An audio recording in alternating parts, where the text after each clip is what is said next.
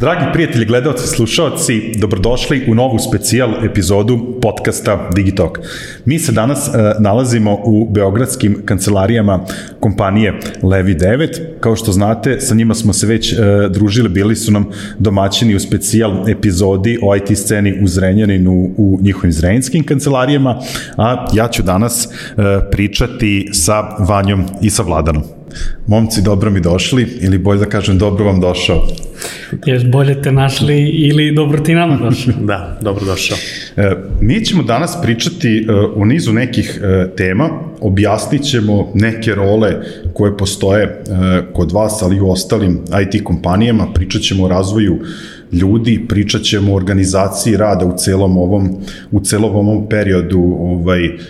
sad već mogu da kažem, da, da li da se usudim da kažem post-covid ovaj, vremenu, ovaj, ima dosta zanimljivih stvari kod vas ovaj, što se radi, šta se dešavalo, a na, kra, na samom kraju razgovora začinit ćemo sa jednim specijalitetom ovaj, kojim se onako malo i uzdrmali IT scenu radeći nešto, nešto sasvim drugačije. Ali eh, kao što poslednje vreme volimo da kažemo ovaj, u svim IT kompanijama suštinski sve polazi od ljudi. Ja bih za početak voleo da, da se vi predstavite i da ispričate priču o tom nekom vašem backgroundu, pa bih počeo Vanja uh, od tebe, ti imaš titulu delivery menadžera u, u, u Leviju, ali tvoj, da kažem, background kada je u pitanju kompanija, imao si, da kažem, i, i projektne role, i, i menadžerski, i tehnički background, imaš uh, koja, koja je tvoja priča što se tiče, što se tiče Levi, ali i tvoje karijere, a kada to čujemo, onda ćemo se baciti na, na to da malo čujemo šta zapravo radi jedan delivery manager. Da, ovaj, pa ja volim da kažem da sam ja u, u IT-u od prošlog veka, ovaj, to malo, malo daje i otkriva a, e, i moje godine, ali e, dosta dugo sam, dosta dugo sam u industriji. E, ja sam završio Teslu kao elektrotehničar elektronike, ali nisam otišao u tom pravcu, odmah sam ovaj, zavoleo računare i, i te stvari i mislio sam da ću biti programer, zapravo. Bavio sam se web developmentom dok su da, sajtovi bili u flashu, ovaj, to verujem da se, da se današnji ovaj, slušaoci toga ni, ni, ni ne sećaju, Ali eto, bavio sam se prvo time i onda sam a, kasnije otišao u, u vode a, menadžerske, a, na raznim pozicijama sam bio, bio sam project manager, engagement manager, general manager i sad na kraju u, u Leviju, u Leviju um, kao delivery manager. Mislim, sve su te menadžerske pozicije donekle slične, rade se o, o vođenju a, projekata, vođenju timova um, i razvoju, razvoju softvera suštinski. Ono što je možda zanimljivo, ovaj, u mom slučaju, uh, ja sam jedan od, od uh, ljudi koji su se prvi bavili e-komercom ovaj, kod nas, um, ta neka, ta, ta neka prva e-commerce ekipa a, koja, koja je ovaj, u Beogradu napravljena je e, bila ovaj, u, u, iz te firme s koje sam ja dolazio. Kasnije se bavio Internet of Things, e, kada je to postalo ovaj, nešto novo. E, bio sam deo jednog startupa koji je pravio nešto što je možda nalik operativnom sistemu za, za, pametne, za pametne uređaje i pametne kuće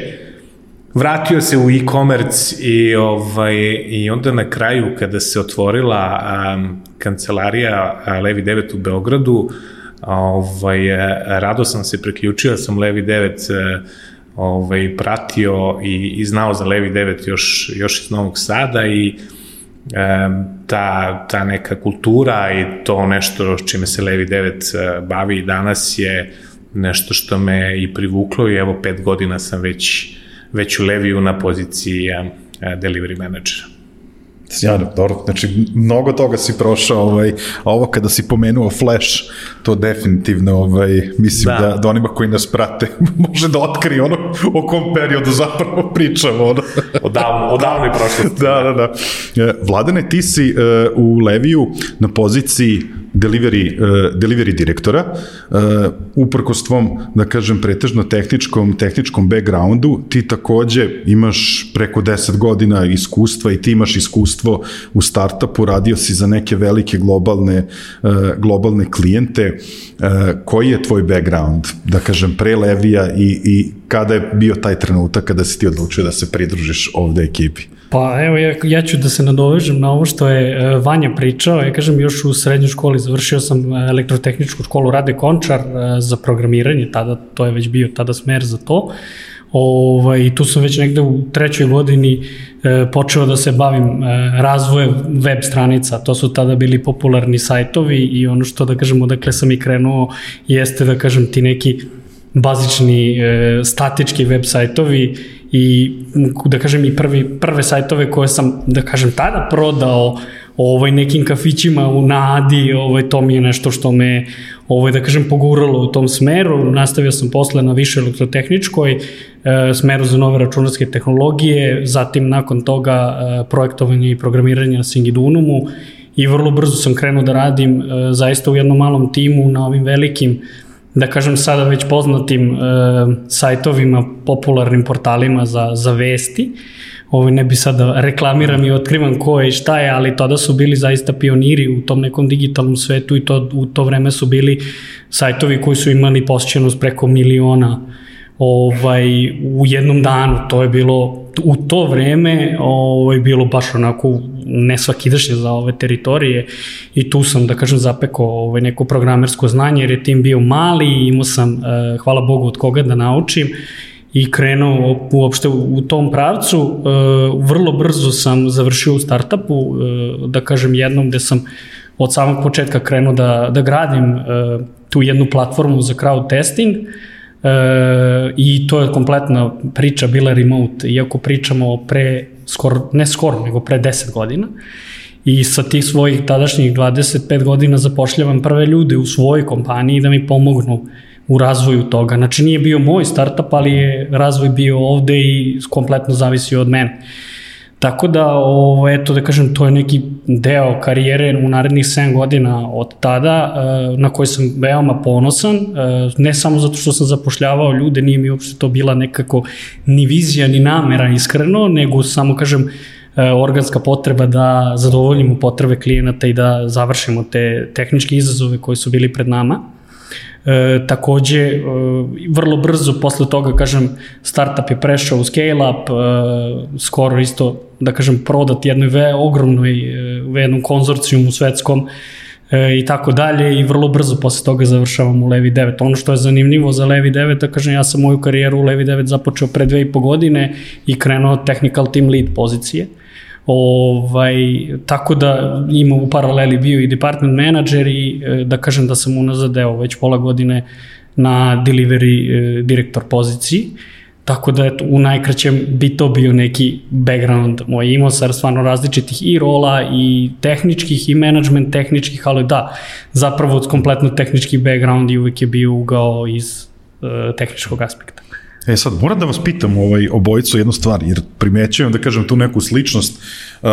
vi ste imali, uh, imali ste hrabrosti u karijeri da se onda okušate i u tom ne, ne, nekoj vrsti preduzetništva, u startupima i tako dalje. Šta je to onda što te privuče ovaj, da, uh, da apliciraš, da se zaposliš u jednoj kompaniji poput Levijesa? Da li to ta neka kultura koju vidiš koju vidiš ono s polja, da li su to da neki novi izazovi, šta je vas to privuklo da, ovaj, da dođete ovde? Pa konkretno, ovaj, ja kažem, e, preduzetništvo je nešto što je zaista lepo, barem meni je bilo, ovaj, ali iziskuje jako puno vremena i jako puno truda i ulaganja i ono što mislite da je rad od 9 do 5 u preduzetništvu, radno vreme je, rekao bi, around the clock. to ću ja da potvrdim odmah. ono, ono što, ovaj, da kažem, iz kojeg razloga sam ja više pobegao u ove neke druge vode, jeste da ipak imam neki svoj mir i da mogu da se koliko toliko okrenem porodičnom životu, ne kažem da opet e, nisam ovaj, entuzijasta i hobista da, da, da. U, bilo kom tehničkom smislu i da se ne bavim time pored posla i porodice, ali opet kažem, eto, to su neki razlozi možda zbog kojih sam ja prevashodno, ovaj, da kažem, i trebao mi je odmor, trebala mi je pauza od cele te priče. Vanja? Da, da, ja malo pre nisam čak ni pomenuo da sam, da sam ja ovaj, zagazio bio u preduzetničke vode, da sam imao svoju agenciju za nove medije ovaj, negde u, u, u sklopu cele ove prethodne priče, ali slični su neki motivi e, u principu, u mom slučaju, ono što je bilo možda e, jedan od glavnih motivatora jeste e, u, u, u, u tako jednoj maloj agenciji um, ti si tu jedini menadžer, jedini um, um, čovek takve vrste zvanja koji radi sad sa nekim developerima i organizuje posao, ali nedostaje taj deo um,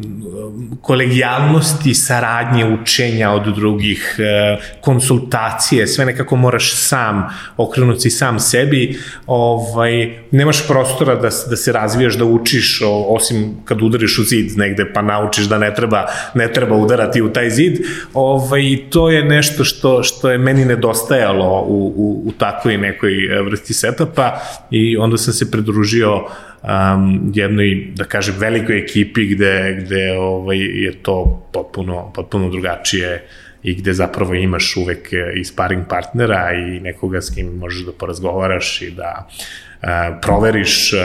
ono što, što, što planiraš da radiš i da se jednostavno učiš i razvijaš dalje. Mislim da sam pogrešio što sam postavio ovo pitanje, jer ako nastavimo razgovor u ovom pravcu do kraja snimanja ove epizode, tražit ćemo posao ovde. ove, šalim se malo. E, ja sam zaista i pre ovaj razgovora sa, sa vama kao je sa ekipom kada smo pričali da, da uradimo ovaj, uh, ovu specijal epizodu zajedno sa vama, uh, imao sam tu potrebu da, da, da pričam sa ljudima iz IT industrije da malo objasnimo toj nekoj široj javnosti. Mislim, kad kažem široj javnosti, mislim na mlade ljude koji žele svoje profesionalne karijere da, da, da grade u ovoj industriji. Industrija raste neverovatnom brzinom, pojavljuju se e, neke nove tehnologije, ono konstantno sa novim tehnologijama i nove pozicije i onda mislim da je jako dobra stvar da ljudima predstavimo šta određene role ovaj rade u, u, u određenim kompanijama, a ovaj role delivery menadžera i delivery direktora vrlo često vrlo često srećemo ono i na vizit kartama, na potpisima, dobro, ajde možda ne više vizit kartama, to sad je sve digitalno, ali u email potpisima, pa bih volio eto to malo da računamo, da mi vas dvojica malo uh, opišete uh, vaše uloge, šta one zapravo ovaj znače i koja je to vrsta posla stoji iza, iza vaših titula. Pa dobro, evo mogu Hoćemo ja da... po senioritetu ili kako? ne, ne, izvolimo. mogu ja da krenem. Um, dakle, moja rola je delivery manager. Um, danas je, je razvoj u pitanju razvoj proizvoda nisu, nije u pitanju isporuka projekata i ne govorimo više o projekt menadžerima gde imamo neki početak i kraj tog projekta, nego imamo razvoj proizvoda koji je konstantan i to, su, to je taj neki agilni pristup, ovaj, što pre izlazi na tržište, onda se konstantno to unapređuje i radi se na tome i onda uh, mi zapravo imamo proizvod, imamo tim koji taj proizvod razvija, unapređuje, um, održava i tako dalje i radi na otkrivanju i razvoju drugih proizvoda. Um, delivery manager je pozicija koja zapravo um, je tu negde između uh, uh, klijenta i, uh, i samog tima. Sa jedne strane, uloga delivery menadžera je da se postara da klijent dobije uh, ono što mi u Levi 9 uh, uh, nudimo i dajemo, to je team as a service, znači, dakle, tim koji radi na razvoju nekog, nekog proizvoda i da sve to funkcioniše kako treba, on ima konstantnu komunikaciju sa klijentom, um, razume njihove potrebe, razume um, planove, ciljeve, vrednosti i tako dalje i tu je da e, se postara da sve to ovaj teče onako kako kako bi trebalo, a sa druge strane um, okrenut je gradnji i raz, razvoju tima da jednostavno taj taj e, skup ljudi koji to razvijaju zapravo budu tim ovaj, ljudi koji, koji to razvijaju i tu je da i njima pomogne da ih koučuje u smislu a, i primene i načina um, um, agilnog razvoja i agilnih metodologija, ali i u svakom drugom smislu um, da, da, da bude deo uh, te, jedne, te jedne ekipe. I sa treće strane, delivery manager ima i tu neku vrstu uh, levi devet ambasadora, nekoga ko promoviše uh, naše kompanijske vrednosti, kompanijsku kulturu i um, učestvuje u, u, u svemu tome. Tako da, e, dosta je zanimljivo, dosta ima puno aktivnosti koje potpadaju pod ovaj, um, pod spektar toga što jedan delivery uh, manager uh, radi. Um, obično ako pitate nekog programera, on, on će reći šta rade ovi menadžeri, šta, ovaj, šta će nam oni uopšte, a mi zapravo iza, iza kulisa dosta toga, dosta toga u stvari radimo. Da, ovaj, pa eto, opet ću se nadovezati na Vanjin e, odgovor. E, u principu delivery direktor je e, rola koja prevoshodno brine i s jedne strane o više klijenata, s druge strane isto tako i o više timova. Zapravo kod nas u kompaniji su postoje departmani i oni su, da kažem, formirani oko da kažem, određenih tehničkih kompetenciji. Sada, kažem, nije to toliko striktno i precizno, ali eto, ne znam, imamo mobile departmane, Java departmane, PHP, JavaScript i tako dalje i ovaj, faktički moja uloga jeste da prevashodno sprovodim, ajde da kažem, tu neku tek viziju kompanije na nivou tih svih departmana, s druge strane da brinemo o njihovoj alokaciji, šta sa to znači? Pa to znači da oni imaju adekvatne projekte, e, ne u smislu da imaju posao, nego da se to mečuje sa onima čime, č, koju ekspertizu oni zapravo imaju, s druge strane koje su potrebe klijenata, tako da e, isto kao delivery direktor e, sam direktno uključen u, da kažem, pre-sales proces, e, onaj moment kada klijent još nije postao zvanično naš klijent, nego je još u toj nekoj fazi, tu moram da identifikujem zapravo i njihove biznis potrebe, naravno uz pomoć kolega koji su arhitekte, koji su tehnički zahtevi, šta tu treba da ovaj, mečujemo i na osnovu toga, da kažem, oformljujemo te neke timove koje kasnije delivery menadžeri ovaj, vode. Ono što je isto zanimljivo i sad ne znam koliko slušalci uopšte imaju predstavu, ali u servisnim kompanijama ovaj, timovi nisu konstantni. E, mi timove oformljavamo prema potrebama klijenata. E, I samim tim svaki put imamo, da kažem, e, ono što je Vanja rekao, u, na neki način upoznavanje i tu neku sinergiju ljudi prvo međusobno između da kliknu, a onda sve to opet treba da isporuči određen proizvod i sutra da nastavi održavanje tog istog proizvoda. Tako da, eto, kažem, u nekoj meri e, je to odgovor, kažem, pored toga što, ovaj, kažem, brinem i o mhm. klijentima, brinem i o ljudima, naravno, zadovoljstvo tih ljudi, prevashodno, kultura Levi 9, generalno ovaj što se kaže ono satisfaction overall uh, na, na tome i naravno čitav taj delivery ja sam uh, ono što se kaže direktno odgovoran za tu isporuku prema klijentima i uh, što kaže ja sam ono što kaže ambasador je pa ovo su neki možda nešto iznad ispred kompanije Levi 9K samim klijentima. Ja, vidiš, ovo uopšte nisam ni ja znao, znači svaki put da se, da se formira novi tim, to pretpostavljam da se ono svaki put novi, novi izazov. Ovaj, to... to je ovaj, nešto što ja eh, ono zaista, da kažem, volim da istaknem i mislim da je to nešto što ovaj, daje posebnu zanimljivu notu mm -hmm. u servisnim kompanijama, jer, da kažem, generalno na tržištu, ne kod nas, pričamo o celom IT sektoru e, postoji taj neki jaz između produktnog i servisnog i sad uvek je tu ta neka podela i tako dalje. Ja kažem ono što je definitivno prednost servisnih e, kompanija je to što učite da sarađujete s ljudima, učite da se prilagođavate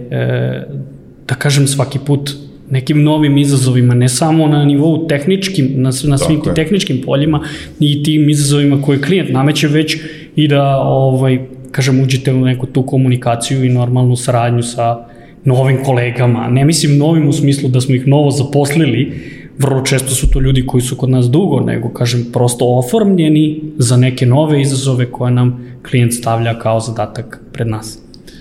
Ja ću sad da, da, ja ću sad da se nadovežem upravo na, na priču o ljudima, ovaj, jer sve na kraju svodi na, da kažem, na te, na te odnose i, i odnose koji se grade među kolegama. Ja sam skoro imao jednog sagovornika koji mi je rekao tako jednu fenomenalnu stvar i ono, jako često se setim toga uh, kada su u pitanju timovi. On mi je rekao, uh, tim nije grupa ljudi koji radi nešto zajedno, nego je tim grupa ljudi koji veruje jedni drugima. I to mi je ovaj to mi baš onako baš onako bilo bilo jako. Ovaj a vas bih hteo da da pitam opet da kažem što iz ugla iskustva, što iz ugla pozicija a, koje, a, koje nosite. Vi upravljate timovima ljudi sa određenim sa određenim brojem ovaj, ljudi u, u tim timovima. A, šta je to na što treba možda posebno obratiti pažnju kada je u pitanju razvoj tih ljudi? Jel pretpostavljam, pogotovo sad kad imam ovu neku, ovaj, da kažem, informaciju da je to sad kao svaki put novi tim, kad, kad je novi klijent, novi projekat, da su to neki, neki novi ljudi. Kakav je, da kažem, onda taj pristup, kako se odnosiš prema timu, kako, ovaj, kako individualno ono, pomažeš ljudima unutar timova da se, da se i oni sami razvijaju? Da, uh, svaki, e, svaki e, put e, tim je drugačiji, to je, to je s jedne strane izazov, s druge strane jako lepa stvar, zato što M upoznaješ i nove kolege, imaš prilike da srađaš s novim kolegama,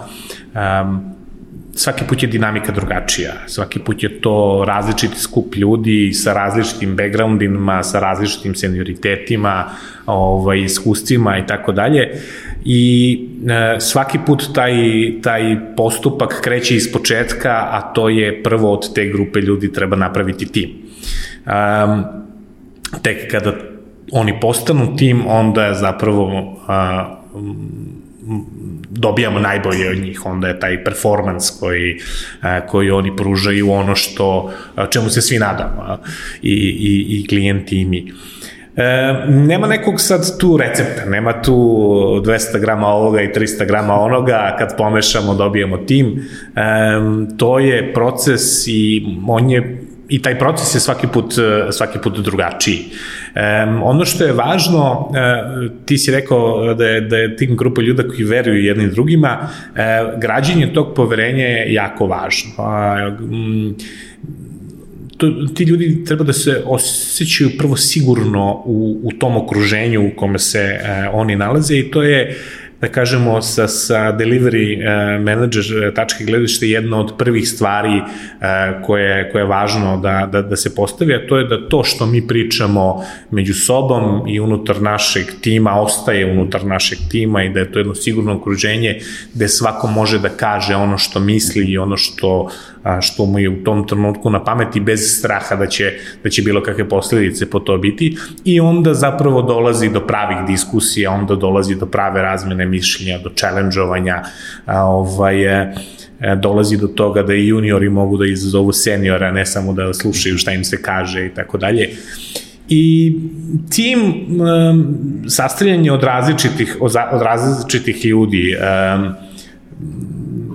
delivery manager je neka, neka vrsta ovaj, e, trenera ovaj, koja treba sad da uklopi um, kao kod futbalskog tima, nisu svi napadači, ne, imamo i golmane i odbrambene i, i ovaj napadače, tako i mi ovde treba da prepoznamo ovaj ko je ko da sklopimo i da napravimo da oni ovaj igraju zajedno.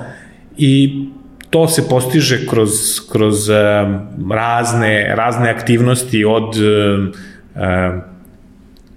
team buildinga koji svi vole da izdvoje, ali team building je samo jedan od, od, od malih delova slagalice koji se dešava, ali zapravo ono što se mi takođe trudimo jeste e, da ono na čemu ljudi rade bude e, nešto što oni razumeju u potpunosti. Dakle, da oni mogu da se poistovete sa tom nekom idejom biznis idejom ko dolazi, da, da ne budu tim koji izvršava zadatke, nego tim koji u potpunosti učestvuje i ne samo da može da izazove druge članove tima, nego i samog klijenta, odnosno samog, sam biznis o tome da li je taj zahtev zapravo pravilni. U tom momentu kad postignemo da oni razumeju sve to i da mogu da se, očes, da se osjećaju kao da, si, kao da su deo cele te priče, a ne samo izvršioci te priče, onda dobijamo ono što je, što je najbolje, onda dobijamo ovaj, pravi tim koji koji ne samo ra, što razvija proizvod, nego veruje u taj proizvod i, i ima za cilj da to bude najbolji proizvod koji, koji oni u stvari prave. Sjajno. Pa da, ovaj, ono što kaže Vanja, pored tog nekog kruga sigurnosti koji je neophodan zapravo da bi bilo koji tim mogao da funkcioniše, ovo čemu sad sve pričaju, ja kažem, samo bi dodao na to i taj neki integritet koji je ne, neophodan ovaj, i kao što je rekao, u principu sve je to proces i nema magičnog e, štapića ili formule koja tu može ovaj, bilo šta da, e, što kaže, preko noći napravi da je grupa ljudi zapravo tim, ne, ovaj, to je proces koji traje. S druge strane, u našoj kulturi, e, unutar Levi 9, e, mislim da je ono što volim zaista da istaknem, jer i, da kažem, sam sam bio deo ovaj, kao što sam i rekao, team lead, znači da sam bio deo svih tih timova, ovaj, to je neki taj fail safe ekosistem koji imamo u smislu da može da se pogreši, da neće ovaj, ništa strašno da se desi i zapravo to je ono što ovaj, daje ljudima, eh, da kažem, dodatan taj neki osjećaj eh, da iskažu sve svoje maksimume na svim poljima, Ovo s druge strane, naravno, sigurnost, eh, integritet i to. Generalno i, i, i da kažemo ono na, na čemu radimo sa ljudima jeste uh, da uvek pitaju zašto, koje su to vrednosti koje mi dodajemo, ovaj, znači nije problem feature, nije problem tehnički ovaj, izazov, šta god, ali da razumemo koja je to biznis vrednost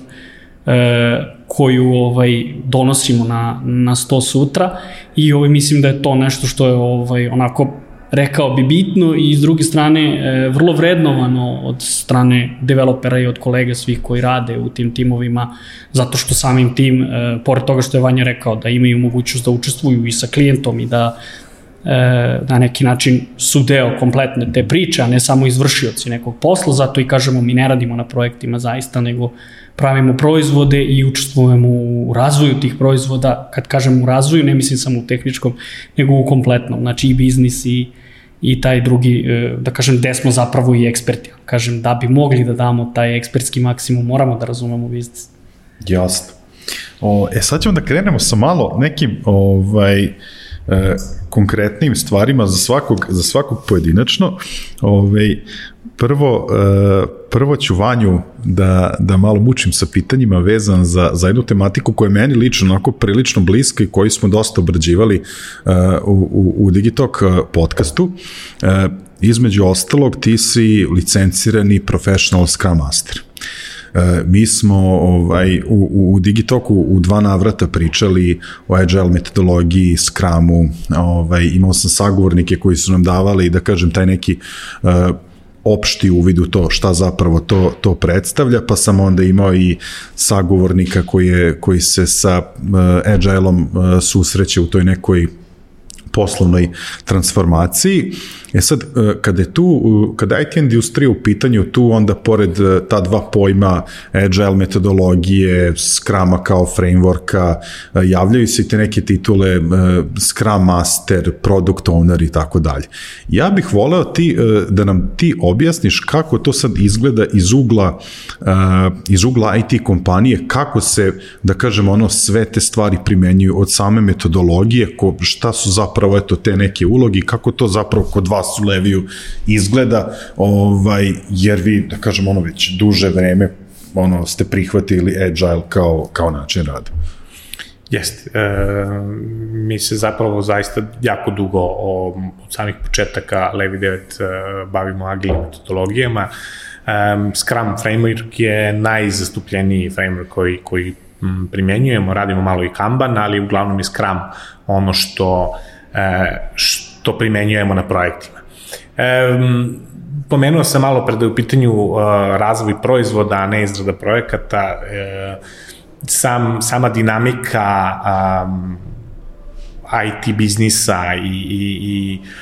sam, sama dinamika tržišta koje, koje, koje sve to diktira i zahteva tu agilnost potrebnu prilikom razvoja proizvoda ovaj, i iz tog razloga se te metodologije i, i primenjuju. Um, Scrum kao framework propisuje nekoliko uh, različitih uloga u jednom timu. Pored development tima u koje potpadaju um, ne samo ono što, što uh, mi u, u tehničkom smislu smatramo developere, u, u Scrum development team potpadaju i dizajneri, i testeri, i arhitekte, i svi se oni uh, Scrum rečnikom zovu developeri, odnosno development team. I e, jedino što je važno za taj tim je da oni u, u, u tom svom e, zbiru e, veština imaju sve što je potrebno da se proizvod razvije. Pored development tima u Scrumu postoje još dve role, a to su product owner i Scrum master.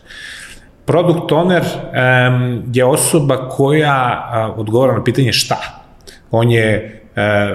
veza sa biznisom, on razume šta je to što mi pravimo, on ima jasnu viziju konačnog e, proizvoda i on komunicira tu viziju ostatku tima i on je takođe spona između tima i raznih biznis stakeholdera koji su zainteresovani za taj proizvod, je neke vrsta zaštitnika ili filtera svih tih zahteva, ideja i ovaj, tih nekih komunikacija kao jedna osoba koja to radi sa timom.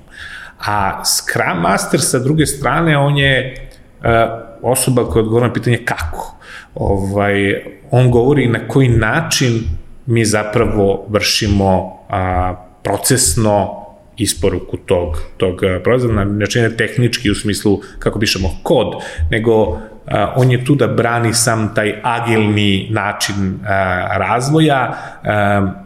taj, taj framework, a, Scrum kao framework, ali pre svega Scrum zahteva jedan, jednu vrstu mindseta. Dakle, odgovarajući mindset je neophodan da bi sve to moglo da funkcioniše i Scrum Master brani taj mindset, koučuje ostale članove tima da neguju taj mindset i da budu um, otvoreni za, za, za, ta, za, za te vrste. Sad, titule su možda ovako malo čudne, um, pogotovo taj Scrum Master ovako deluje kao, kao dosta ozbiljno, on je uh, može biti bilo koji član tima, može igrati ulogu Scrum Mastera. Kod nas u Levi 9 delivery menadžeri su ti koji uh -huh. uh, igraju te uloge. Um,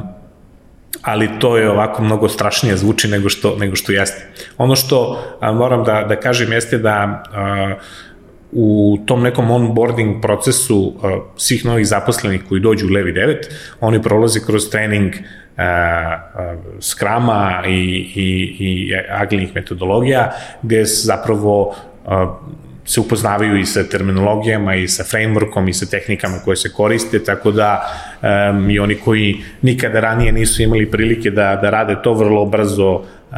nauče i upoznaju se s tim stvarima, to, to je to je framework uh, koji se prilagođava potrebama projekta, znači nije neki cookbook sa jasnim uh, procedurama, nego je framework i ništa nije tu a, a, prekomplikovano i pre ovaj, teško za, za savladati od strane a, bilo koga. Jo, sjajno. Mislim, meni je trebalo ovo da kažem, ono da, ovaj, da čujem, ali verujem da će, da će i mnogim ljudima koji nas budu pratili, gledali, slušali ovaj, ovo značiti, jer opet kažem, mnogo rola, mnogo tih nekih uh, titula pa i metodologija se, se pominja i onda verujem da, da mladim možda može da bude zbunjujuće, ali evo danas smo ovaj, na ovom jednom mestu ovaj, razbili, da kažem, možda neke, ne, neke i, i predrasude i definisali šta zapravo rade određene role u kompanijama. E sad, Vladane, tebe ću da, tebe ću da mučim sa malo ovaj, te, više tehničkim ovaj, stvarima koji su suštinski negde Uh, važne su za, za Levi 9 kao, kao kompaniju, opet sa druge strane uh, mogu da daju uvid celom našem tržištu uh, kako će se stvari uh, da kažem, odvijati u smislu tehnologija koje će biti popularne među, među ljudima koji se pronalaze u IT industriji. Vi kao velika kompanija imate i, i, i tu sreću što radite sa velikim brojem velikih klijenata, pa radite razne istraživanja ovaj, sa njima. E sad, mi kada smo pripremali ovaj razgovor, podelili ste informaciju samo da, da je bilo jedno istraživanje koje je pokazalo da postoje neke tri tehnologije za koje se veruje da će u narednih pet godina, da kažem, obeležiti, imati veoma veliki uticaj na, na, na industriju, a to su cloud computing, veštačka inteligencija, odnosno machine learning i serverless computing. E sad, u kontekstu toga kada kažemo cloud computing, ovaj, postoji opet neko istraživanje Stack Overflow-a da je AWS cloud platforma kod developera najviše zastupljena u smislu da vole da rade na njoj i da vole da se usavršavaju u, u, u, tom, u tom pravcu u kontekstu svega, svega ovoga što sam rekao kao uh, uvod, Levi 9 kao kompanija je dobio uh, AWS De, DevOps kompetenci status. E sad, ja bih tebe samo zamolio prosto da, da od ovoga svega što sam ja rekao u uvodu, da nam ono pojasniš, da znamo šta to znači i za Levi 9 kao kompaniju, ali i za industriju, odnosno za ljude koji, koji žele da se, da se bave ovim. Jasno. Ovaj, pa evo što se tiče, da kažem, ajde konkretno prvo bi voleo da malo upoznamo ljude u principu da AWS ne znam, Azure, GCP, da su to sve cloud provideri, pored njih imamo tu i IBM i imamo i Oracle i tako dalje, ali da kažem da, AWS jeste definitivno najzastupljeniji e, i ne samo, ovaj, da kažem, među developerima, jer, kažem, opet potreba dolazi od strane klijenata mm -hmm. i, da kažem, njihove arhitekte verovatno se odlučuju na, na taj korak. Ono što si spomenuo vezano za DevOps AWS competency status, u principu E, mi smo faktički njihovi partneri, e, šta se to znači, e, to pre svega da kažem, odaje jedan kredibilitet i ekspertizu, zato što smo mi, da bi bili ti partneri, morali da položimo, to jest naši zaposleni, to jest članovi naših timova morali da polože određen broj sertifikata za AWS Cloud, tako da samim tim je to, da kažem, jedan, e, kako bi rekao, onako kredibilitet, ujedno i e, potvrda za tu ekspertizu. Šta sa to za nas kao kompaniju znači? Pa znači da kada razgovaramo sa klijentima i pričamo o cloudu ili e, ako već kompanija ima predodre, predefinisano želi AWS, uh -huh tu nema sumnje, što kaže no-brainer, e, mi imamo kompetencu za to i možemo im pomoći sada. Da li će to biti onaj klasičan lift and shift za početak, pa prelazak na neki cloud native, šta sad znači lift and shift, pa ljudi, da kažem, ranije su e, serveri bili fizički postojali u, unutar kompanija, E, kasnije je to prešlo na neke hosting provajdere gde ste imali neke virtualne mašine i virtualne servere. Ovaj, e pa, kažem, donekle je to taj proces da se iz tih e, da kažem on-prem ili iz, sa fizičkih servera prebace e, aplikacije, to jest svi ti softveri u cloud, sad da li će biti e, cloud native, kažem naravno to onda zahteva od još neki dodatan rad. E sad kažem, to je ovaj jedno od te tri što si naveo, taj da. serverless computing ili e, taj cloud native, takozvani jeste, e, da kažem to onako sada baš u hajpu, ali ne mislim u hajpu e, da je moderno i da je popularno, da, pošto da. su to sad onako, e, kako bi rekao u poslednje vreme, ti buzzwords, E, ne nego samo zato što ovaj, ideja čitavog clouda i zašto je toliko popularan generalno, ne samo AWS je zato što je po sistemu pay you go, znači i vrlo lako možeš da skaliraš, znači sad ja kažem, ranije si ti morao da kupiš, ne znam, dva servera od po ne znam, stotinu ili 200 hiljada evra kako bi bio spreman za određene pikove, iako tebi su serveri na idlu, ne znam koliko posto u toku mesec dana i sad zamislite samo koliko tu struje, koliko održavanja, koliko svega, posebno što sad sve ide green i tako dalje. Ovo s druge strane ovde ovaj, i faktički ogromna investicija u samom početku, a ovde plaćate koliko potrošite i s druge Jasne. strane omoguće vam je, e, da kažem, e, momentalni scale u, u naravno u određenim situacijama i tako da, dalje. Da, da. Tako je. I otud, ja kažem, i, i porast za tom nekom e, DevOps kompetencom, ne kažem da to ranije nismo imali, imali smo ovaj, i to dok su bili on-prem rešenja i da kažem tih eh, hostinzi sa virtualnim mašinama, ali ovde to dolazi onako drastično do izražaja s obzirom na eh, tu potpunu kontrolu gde zapravo vi nemate kontrolu nad hardverom, nego vama DevOpsi kontrolišu kroz uh, AWS uh, resurse kojima ćete raditi. Kad kažem resurse, mislim i na memoriju radnu i na procesorsku snagu i generalno te cloud native servise poput baza podataka, poput svega drugog, e, ovo što nam je neophodno za svakodnevni rad. Tako da to je isto jedna od kompetenciji koja je definitivno u porastu. Kažemo, ono što smo radili kao istraživanje e, koje imamo, da kažem, svake godine, zove se Tech 9 i e, gde zapravo u, u sve tri države e, gde ovaj, imamo delivery centre, e, vršimo ispitivanje naših, e, da kažem, ne samo zaposlenih većih klijenata, e, da kažem, koje tehnologije koriste i e, gde vide sebe u nekom periodu i definitivno su ovo rezultati koje sam vam e, i sada rekao, definitivno jeste to i cloud i serverless computing i artificial intelligence, machine learning, data warehousing i sve su to ove neke stvari u kojima e, u kojima sve to ide, to su zapravo rezultati koje smo odatle dobili. Znači, klijenti nam dolaze sa tim zahtevima ili e, klijenti već sada imaju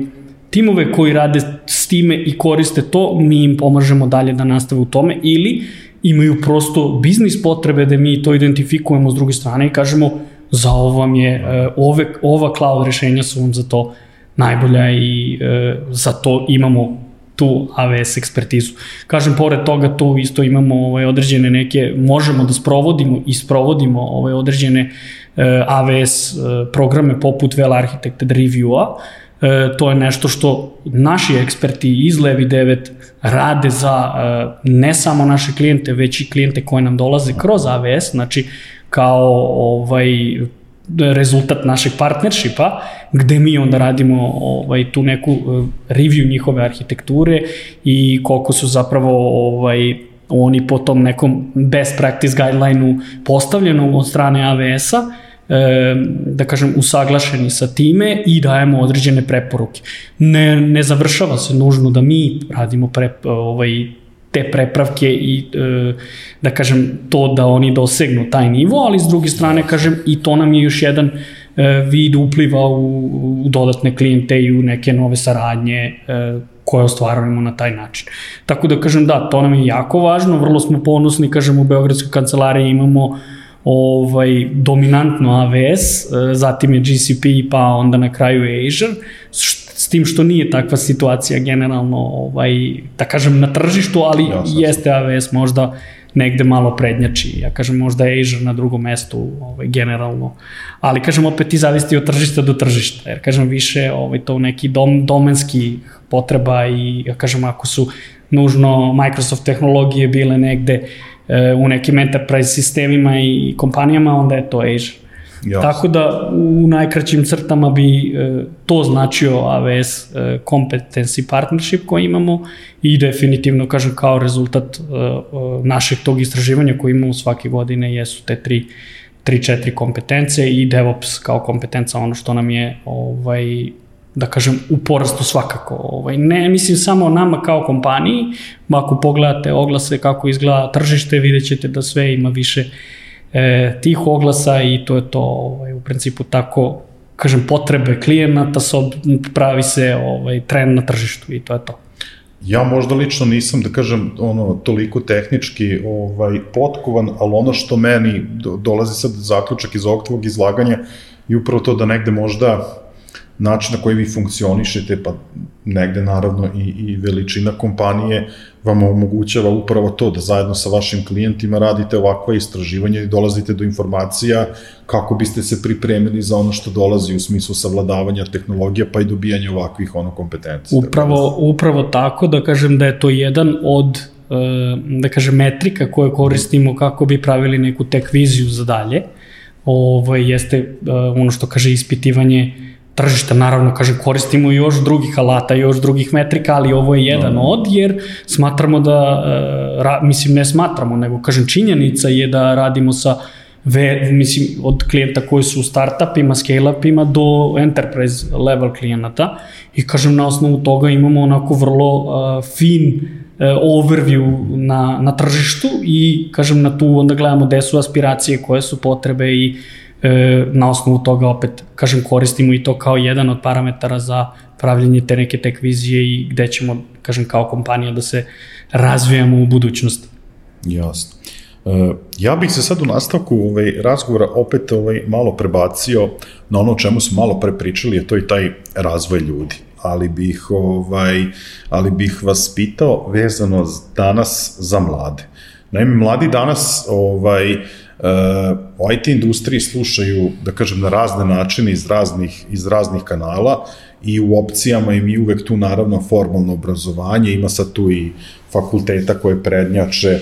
u smislu inovacija i programa koje, koje, koje pružaju, ima možda i onih koji su još uvek malo tradicionalniji, ali opet velika količina znanja je mladima dostupna, da kažem, da, za konzumiranje na taj neformalni, neformalni način. Kakva su vaše iskustva? Da li biste vi mogli da, da date neki, neki savet ili iz vašeg iskustva kako, kako mladi danas bi trebalo da, da savladavaju ovaj, hajde da kažem, ono to, to znanje, da li formalno, da li neformalno, da li ta neka kombinacija, ukoliko žele da, da vide sebe u ovoj industriji? Pa, uh, da. Um, sve više mladih koji se interesuje za ovo i uh, meni je drago što, što vidim da ovaj, je ti programi, IT programi sve više i više ulaze ovaj, u, u samo obrazovanje, što osnovno, što srednje, što na fakultetu, sve više i više IT predmeta, a i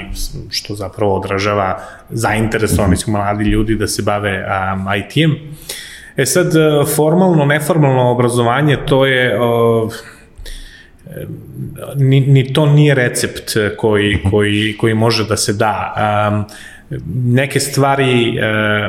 ne mogu da se steknu formalnim, neke stvari ne mogu da se steknu neformalnim obrazovanjem. Potpuno slažem. Najbolje je kombinacija svega toga. Naravno, formalno obrazovanje daje jednu dobru um, osnovu uh, za razumevanje stvari sa kojima će se budući programeri susretati u budućnosti, uh, a opet praksa i, i primena tog eh, formalnog obrazovanja je nešto što se ne može pročitati Tako. ni u jednoj knjizi. Um, ono što, što ja vidim jeste da su nam najuspešniji i najbolji e, mladi ljudi koji su zapravo u tom nekom svom putu učenja i interesovanja za, za IT se okušali malo da nešto sami pokušaju da naprave. Sad je dosta interesantno, svi vole da naprave neku aplikaciju za telefon ili, ili nešto u tom stilu. Ako na tom putu još i sarađuju sa nekim svojim vršnjakom ili kolegom, pa iskuse malo kako to raditi u paru, kako to kad treba sad da spojiš kod sa nečim što si ti pisao, sa ne, nečim što je pisao neko drugi i prođu te neke osnovne e, izazove sa kojima se, sa kojima se u, u, u kasnije u životu jednog programera susreću, to ih stavlja u bolju poziciju da sutra um, se lakše uklope i, i lakše postanu deo a, cele te IT industrije. Tako da postoji mnoštvo sadržaja koja može da se nađe na raznim platformama, a, ovaj, što video, što um, um, knjiga, što blog postova na različite teme i to je sve korisno i um, i, i ja sam učio da programiram uh, sa, gledajući neke takve stvari, ovaj, um, završio sam i fond, tako da imam i to formalno ovaj, IT obrazovanje, tako da nema, nema, nema tu recepta. Mi imamo kolege koji su počeli jako rano da se bave e, programiranjem, koji su počeli da, e, da prodaju svoje, e, svoje proizvode sa 16 godina, koji danas rade u, u Levi 9. Imamo i one koji su došli sa fakulteta kojima je ovo prvi put, prvi put da se, da se susreću sa kodom, tako da tu nema nekog pravila. Važno je ta neka strast koju svi gajimo za, za si, ta, ta, ta, ta, mi mole, volimo da kažemo svi smo i pomalo gikovi ovaj, to je nešto što ne može da se, da se ovaj, kako bi rekao, kupi, to čovek mora da jednostavno voli a, i da ima taj neki inženjerski ili tehnički pogled na svet. Ovaj, a, i to je ono što, što, što je možda um, glavni driver uh, ili, ili osnov, ta motivacija koju, koju neko ima koji kaže ja bih želeo ovim da se bavim, meni je ovo baš super i osjećam se dobro dok ovo radim, a onda sam taj put je za svakoga različiti i drugačiji, nema pravog puta ili, ili pogrešnog puta. To, složio bi se skroz uh, sa Vanjom, kažem, pored toga bi samo dodao da ovaj, ono što smo rekli, ono, formalno, neformalno, ja kažem, na kraju uh, uvek dođe to neformalno i toga uvek ima, ja kažem, učenje u IT-u ne prestaje. I zato ono što ja kažem, možda poruka za mlade roditelje koji, uh, ja kažem, vrlo često isforsirano ovaj, danas guraju decu u tom pravcu jeste da to nije dobra stvar i da ovo što je Vanja rekao u principu da moraju da tu imaju to neko interesovanje, da je tu neku iskru hoće da ih vodi i da ih gura u svemu tome, da istražuju o tome, jer kažem prosto e, takva je industrija gde nisu znači stvari koje su pre 10 godina naučene bile takve i to je to. Kažem, principi donekle jesu, ali čak se i to menja. I čak se i to menja. Tako da to je ono što zapravo mislim da ovaj, i taj neformalni moment je i tekako bitan. E, pored formalnog, što je rekao Vanja, u principu daje ozbiljan taj background, mnogo lakše će pojedinci, jer kažem sve su to individue ljudi, na kraju spustimo se skroz dole, uh -huh. to su sve ljudi kao i, i svi individue, znači pri, pristup mora biti drugačiji, nekome više leži da ide na fakultet i da nauči to što se kaže onako strukturirano, pa da nakon toga ovaj, uđe u te neke neformalnije ovaj, načine sticanja znanja, nekome prosto takav je i leži mu više da to neformalno stekne,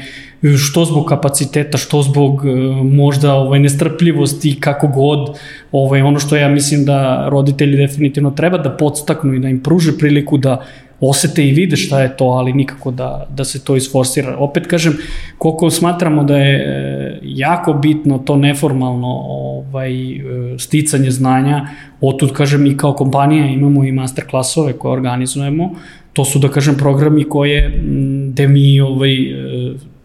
da kažem nesvršene studente ili ljudi koji jesu završili studije ovaj, zapošljavamo kod nas, imaju, da kažem, dvonedeljnu ili više nedeljnu, sada zavisi od kompetence do kompetence, ovaj, priliku da budu ovde s nama, da rade na jednom uh, programu uh, gde će primeniti uh, neka praktična znanja, ovaj, opet to kažem, sa onim što su doneli Tako sa fakulteta. Je. Kažem, nije uslov, nije preduslov, ali hoću da kažem, to je nešto što je neophodno, jer kažem, nije dovoljno na kraju krajeva završiti samo fakultet i kaže, e, ja mogu sad da radim, spreman sam da radim u IT industriji. Tako da, zato mislim da, eto, i kao kompanija radimo na tome, pored toga, kažem, imamo i e, meetupe e, koje sponzorišemo, koje interno organizujemo. Kad kažem interno, ne mislim samo za zaposlene Levi da, 9, već i za ovaj, sve ljude sa strane koje ovaj, su voljni da se bave time i da slušaju o tome. Tako da mislim da su to jako važne stvari i da, da je neformalan moment i tekako bitan. Ja bih isto, mislim sad, samo ću se kratko nadovezati na tebe, ovaj, ja samo mogu da potvrdim, pošto ono, sa Levijem na, na, na moje veliko zadovoljstvo, nadam se i na vaš, ono, sarađujem dugi niz godina, ono, znam da ste skoro sponzorisali taj PHP, PHP meetup, ovaj, a isto tako jedna super stvar koja mislim da je baš ono, da može pomogne mladima na početku karijere, da eto, da se tu profilišu, ono, kojim putem da krenu što se obrazovanja tiče, da ste skoro imali posetu maturanata jedne beogradske gimnazije, tako da mislim da je to jedna dobra stvar, ovaj, Jeste, mislim, u Levi postoji ta kultura deljenja znanja, ovaj, pored ovih programa što je Vladan pomenuo, postoji i masterclass, e, takođe program gde, gde ljudi početnici dolaze sa, sa ovaj, sa ciljem da se specijalizuju u određenoj u određenoj stvari i kasnije nastave da rade ovaj u toj oblasti. A ovo konkretno što što si pomenuo jedna od lepih stvari, barem tako ja to vidim, jeste što se u gimnazijama pojavio sada i IT smer. Tako, dakle, jasno. više nemamo samo društveni i prirodni, sad imamo, ne u svim, ali u nekim gimnazijama imamo i IT smer i um, u, ovo su bili učenici iz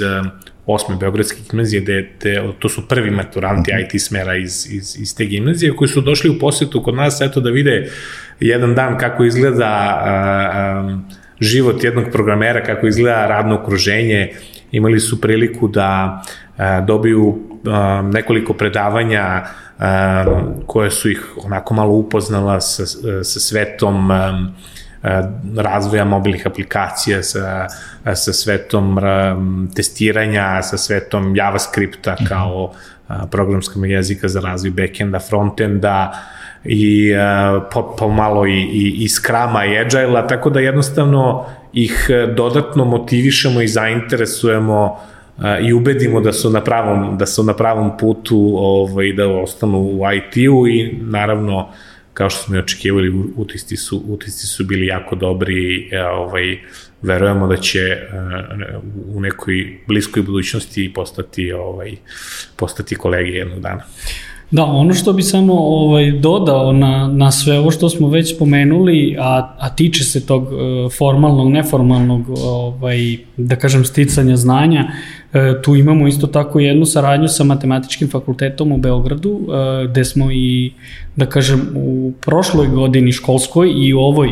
školskoj godini imali saradnju ovaj, da kažem, određenih kurseva koje Levi 9 ima kao jednog izbornog predmeta, sastavnog predmeta koji je to komplet, kako bi rekao, potpuno validan predmet mm -hmm. na, na fakultetu. Ovo jeste izborni, ali hoću da kažem prosto validan je i gde tu oni prolaze kroz neka ta praktična e, ok, delom teorijska, ali mahom praktična znanja, gde na kraju imaju polaganje tog ispita, gde zapravo, zapravo moraju da naprave ovaj, određeni proizvod, kako mi to kažemo, Ovaj, I evo prvi put ove godine ovaj, baš organizujemo i vezano za, eh, da kažem, taj, to menedžovanje projekata, mislim možda Vanja može više da kaže o tome jer je i sam deo ovaj, tog kursa. Da, pa eh, Vladan je bio deo kursa za JavaScript da. Eh, prošle godine, ja sam deo kursa za upravljanje projektima u IT-u ove godine. Um, Da, i, i sa studentima na PMF-u imamo, imamo tu saradnju i um, to je sad eto druga vrsta druga vrsta mladih ljudi koja koja je na istom putu isto IT smeri u pitanju. Ovaj tako da da, trudimo se trudimo se da delimo da znanje gde je to moguće, e,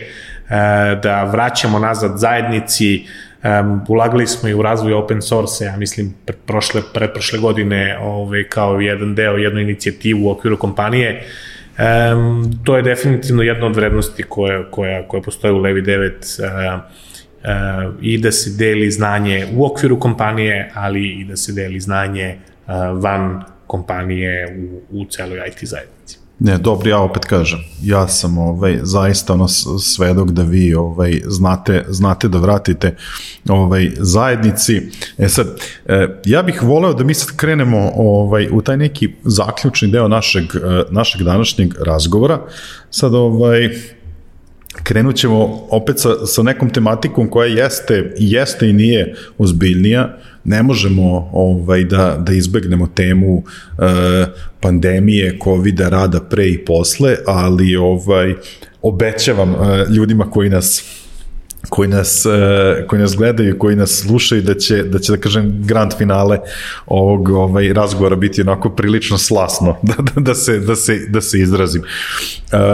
Levi 9 je u, ovaj, na sceni prisuta nekih 16 godina. Vas dvojica isto imate uh, niz godina uh, iza vas u, u kompaniji. Uh,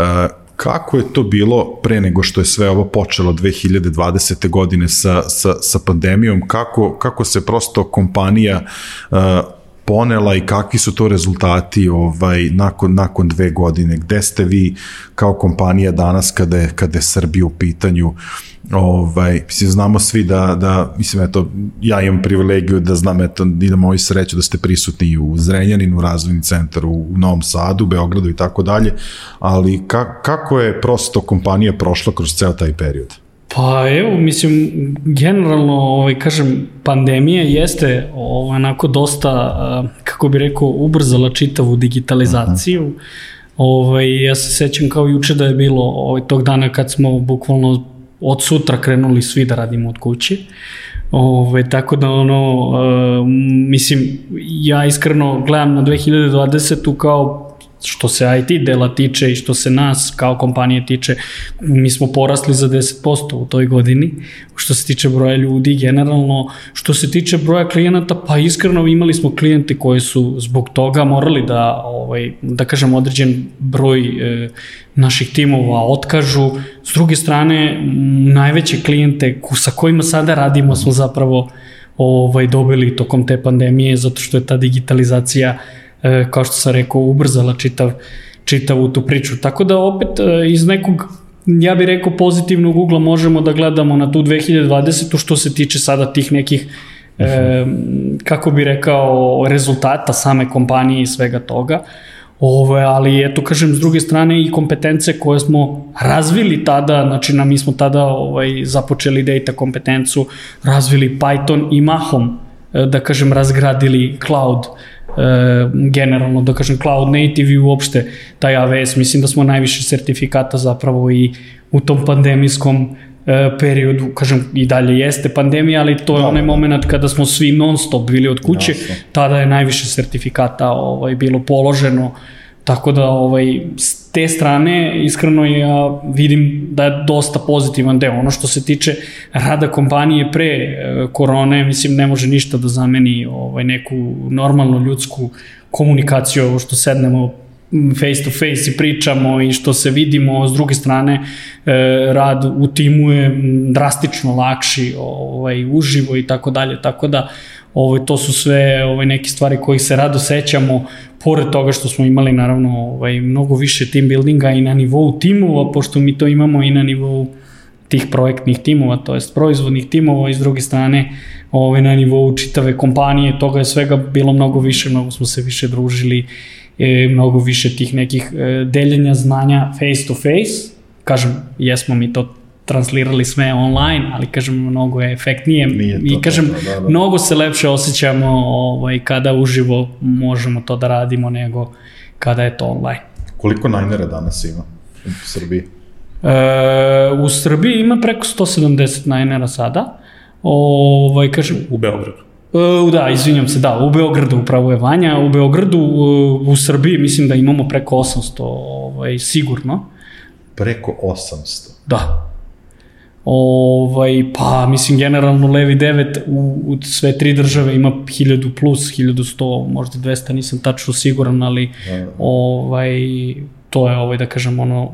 da, različiti da. kompetenciji da, da, da, jasno. developera mahom. Kažem, ima tu jedan broj, broj koji, kažem, nisu developeri, ali opet to je vrlo mali broj. Ne znam ni da li je 10% na, na tu cifru. Sjajno.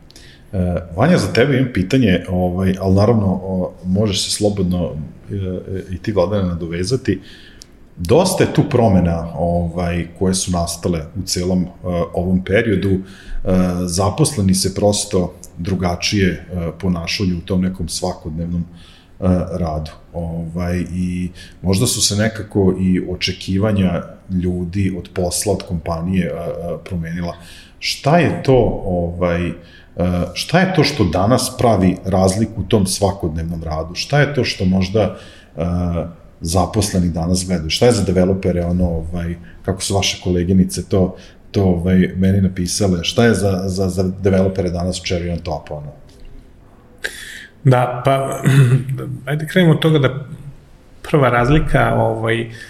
da smo u normalnom vremenu, odnosno van pandemijskom vremenu, verovatno ne bismo mogli da snimamo emisiju, emisiju ovde, jer e, bi buka bila toliko velika da to ne bi bilo moguće. jer bi 170 ovaj, ljudi bilo ovde oko ne, nas. Ne, ne samo to, nego što bi bio zauzet konferens. da, što bi bio zauzet konferens, tako je. E, da, da, nedostaje, nedostaje nam to vreme, ovaj, ali mi smo um, svakako um, već bili spremni za to, jer e, su um, klijenti sa kojima mi uh, radimo um, nisu uh, lokalni, odnosno su, su ovaj, um, mahom, mahom iz, iz, iz inostranstva i mi smo bili setovani za, za online režim, e, mi svakodnevno komuniciramo sa klijentima, delimo stvari online, tako da su sve te mm -hmm. i mhm. procedure i alati već bili tu. Taj prelazak na, on, na full online zapravo je mnogo strašnije zvučao nego što je na kraju izgledao. Um, mi smo stvarno preko noći, odnosno preko jednog vikenda prešli online, svi smo bili u strahu kako će to zapravo izgledati, ali u stvari ispostavili se da smo bili produktivniji prvih e, par meseci ne e, u online režimu nego, nego ovaj, e, u offline. skoro sam pričao sa koleginicom jednom ovaj, kasnivši na, na još jedan od sastanaka, ovaj, kaže ona, kako smo mi uopšte stizali na ovaj, sastanke kad smo morali da menjamo koferne strumove, kad ja sedim u istoj ovoj stolici, sve vreme i stalno kastim, kastim na sastanke, ovaj, e, čudno je, malo smo drugačije standarde sebi postavili, mislimo da možemo možda više i brže, ovaj, obzirom da smo sve vreme tu na istom mestu. Tako da svi se prilagođavamo ovaj, svemu tome, Um, šta je ono što um, neke uh, developere, tako kažem, ili, ili, ili ljude, šta im daje to nešto ekstra? Pa, prvenstveno, um, Vladan je pomenuo da se u našem poslu stalno uči i da, da, da jednostavno brzina razvoja svega i tehnologija i uh, infrastrukture i svega, cloud, sve to ide jako velikom brzinom prilika da ljudi rade na različitim projektima, u različitim tehnologijama, um, bez nekih ograničenja ili bez velikih um, poteškoća da se pređe sa jedne na drugo je nešto što omogućava developerima da na, na, na svoj način kreiraju svoj razvojni put, da izraze svoje interesovanje o tome šta je to što njih zanima sledeće, a Vladan i ja smo tu da ih u tome podržimo i da im omogućimo da, da sledeći projekat na kome budu radili, e, sledeći tim u kome budu radili, upravo ispunjava ta njihova očekivanja i da im priliku da sada i praktično možda ovaj, mogu da taj izazov uh, ispune. Um, to je ono što oni najviše, najviše cene, pored same činjenice, uh, kao što sam na početku napomenuo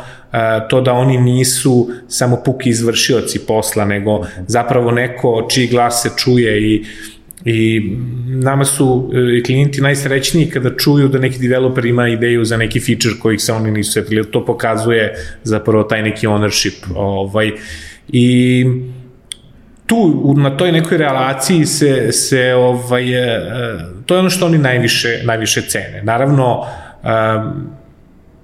taj neki ljudski kontakt, taj neki razgovor uz kaficu ovaj, e, nedostaje i dok se ne vratimo u potpunosti nedostaje će to, to ne može da se zameni. Naravno, postoje razne inicijative, aktivnosti koje mi organizujemo, primenjujemo online kvizovi, ne znam, gde, gde radimo na tom druženju, gde ovaj, je, pokušamo i da je taj neformalni, da ne budu sve sastanci, ovaj, da, da se malo družimo, um,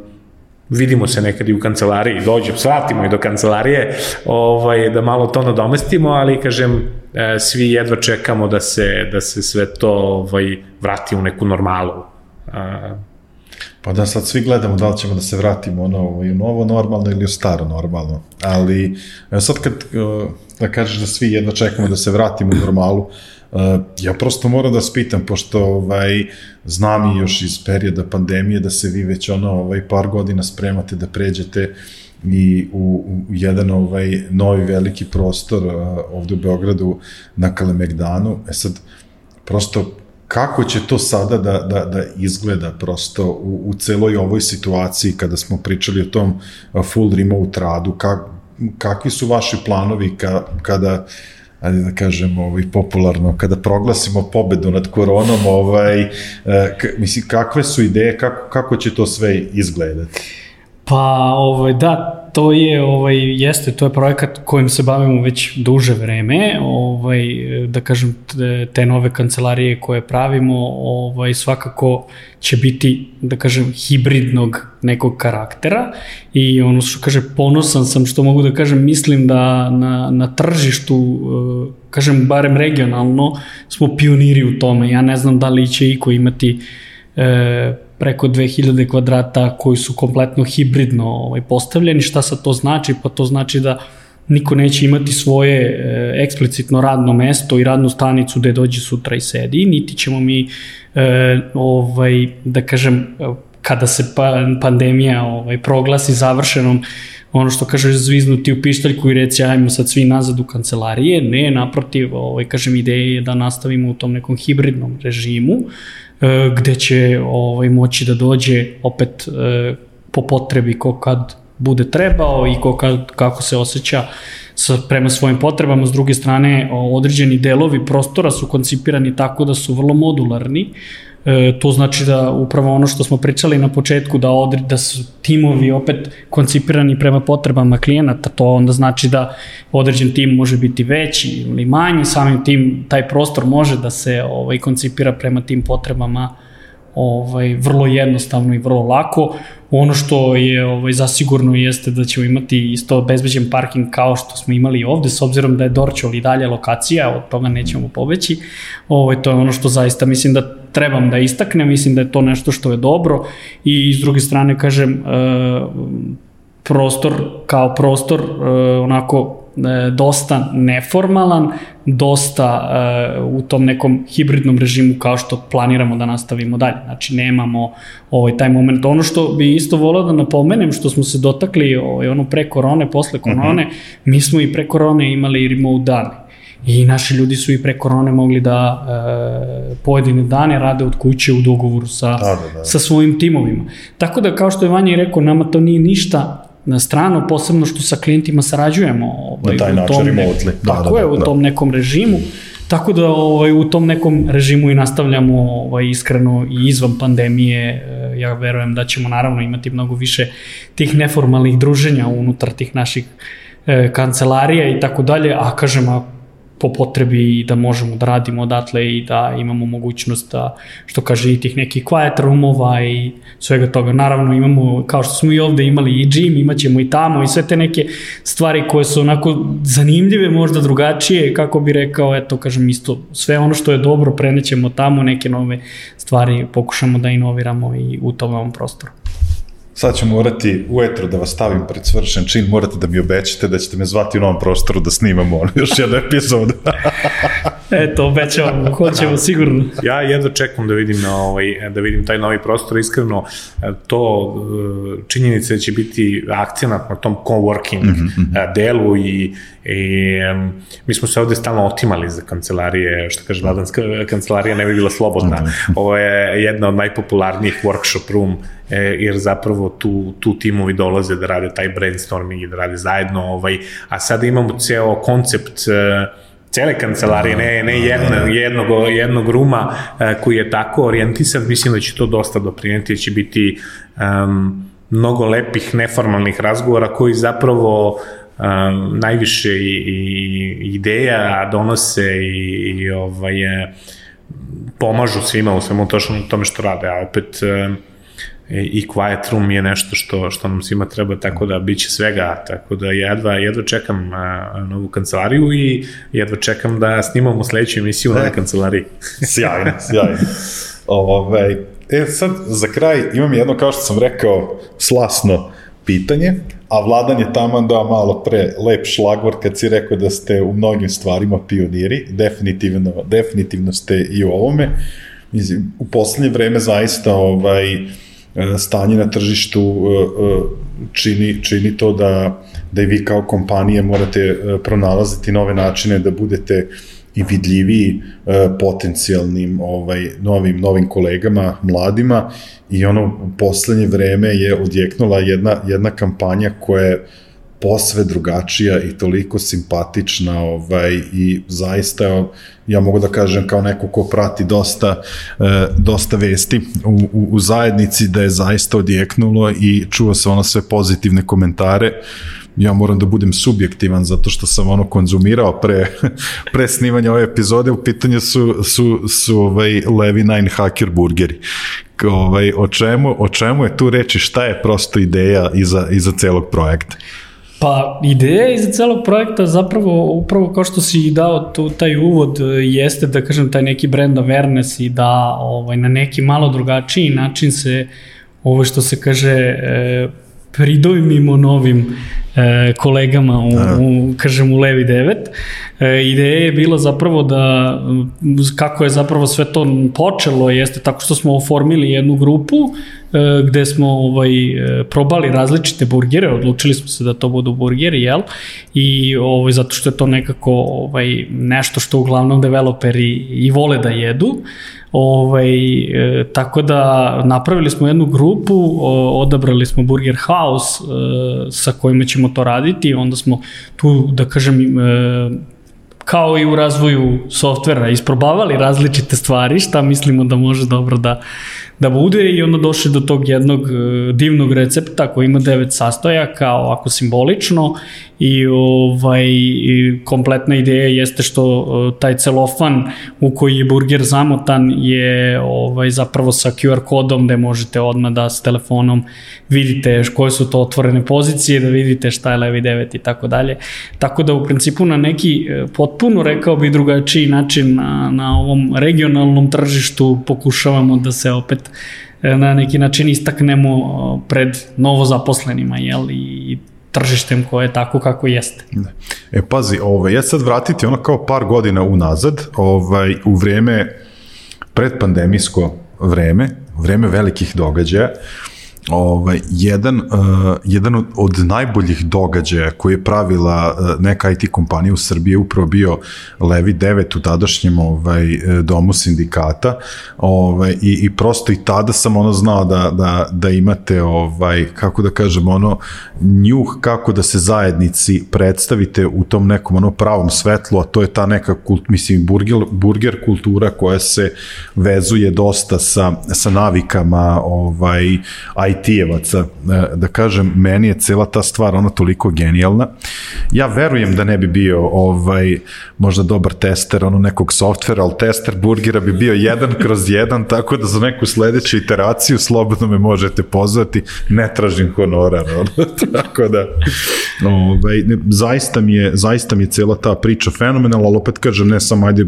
meni, me, meni lično vama kao kompaniji, ovaj, definitivno je nešto o čemu ovaj, se, se u zajednici priča. Da, mene isto nisu zvali da testiram ovaj, te burgere, je, ovaj, verovatno zato što bi mi svi bili sjajni, ovaj, je. ali dobro, dobro, ovaj, e, svakako sam put do kojih je, do kojih je došlo jeste ovaj, agilni put razvoja, Vraćamo se na agilno na kraju, burgera, da, da, da. da. Ovaj, tako da, da sve je bilo u duhu, u duhu um, onoga što mi radimo, A, nadam se da, da, da će se svideti i drugima, a ne samo, da je samo nam, nam, nam dvojici. Ovaj, pa, da, da, možda nije, drugi. pošto sam ja ono ovaj, i čitao i u medijima šta je izašlo, možda da kažem to nisu cifre sa kojima vi ovaj, baratate, možda više koleginice koje se bave employer brandingom, ali sam ja čuo da su prosto ono kao sva predviđanja prodatih bu, burgera premašena, ono, tako da to mi isto onako negde znak da, da je taj neki cilj ono postignuti da postoji ono, ono vidljivost u zajednici. Pa da, potrudili smo se da burgeri budu dostupni, da, jesmo, da imamo i naše delivery centre i onda faktički ovaj, samim tim nam je i tržište malo veće, ali da, svakako mislim da je izvan svih očekivanja kako je planirano što se tiče plasmana samih burgera, ali kažem sve to nekako u toj simboli, simbolizaciji broja 9, da, da, da. levi 9, tako da ovaj to je to ovaj i za taj i za taj isto burger što je on ne znam čitav taj mil je 999 dinara, ovaj dobijete burger i pomfrit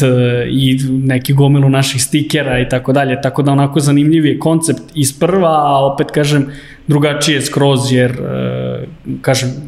gde, gde ste videli da neka druga IT kompanija ima svoj burger koji se prodaje negde u nekom, bilo kom restoranu?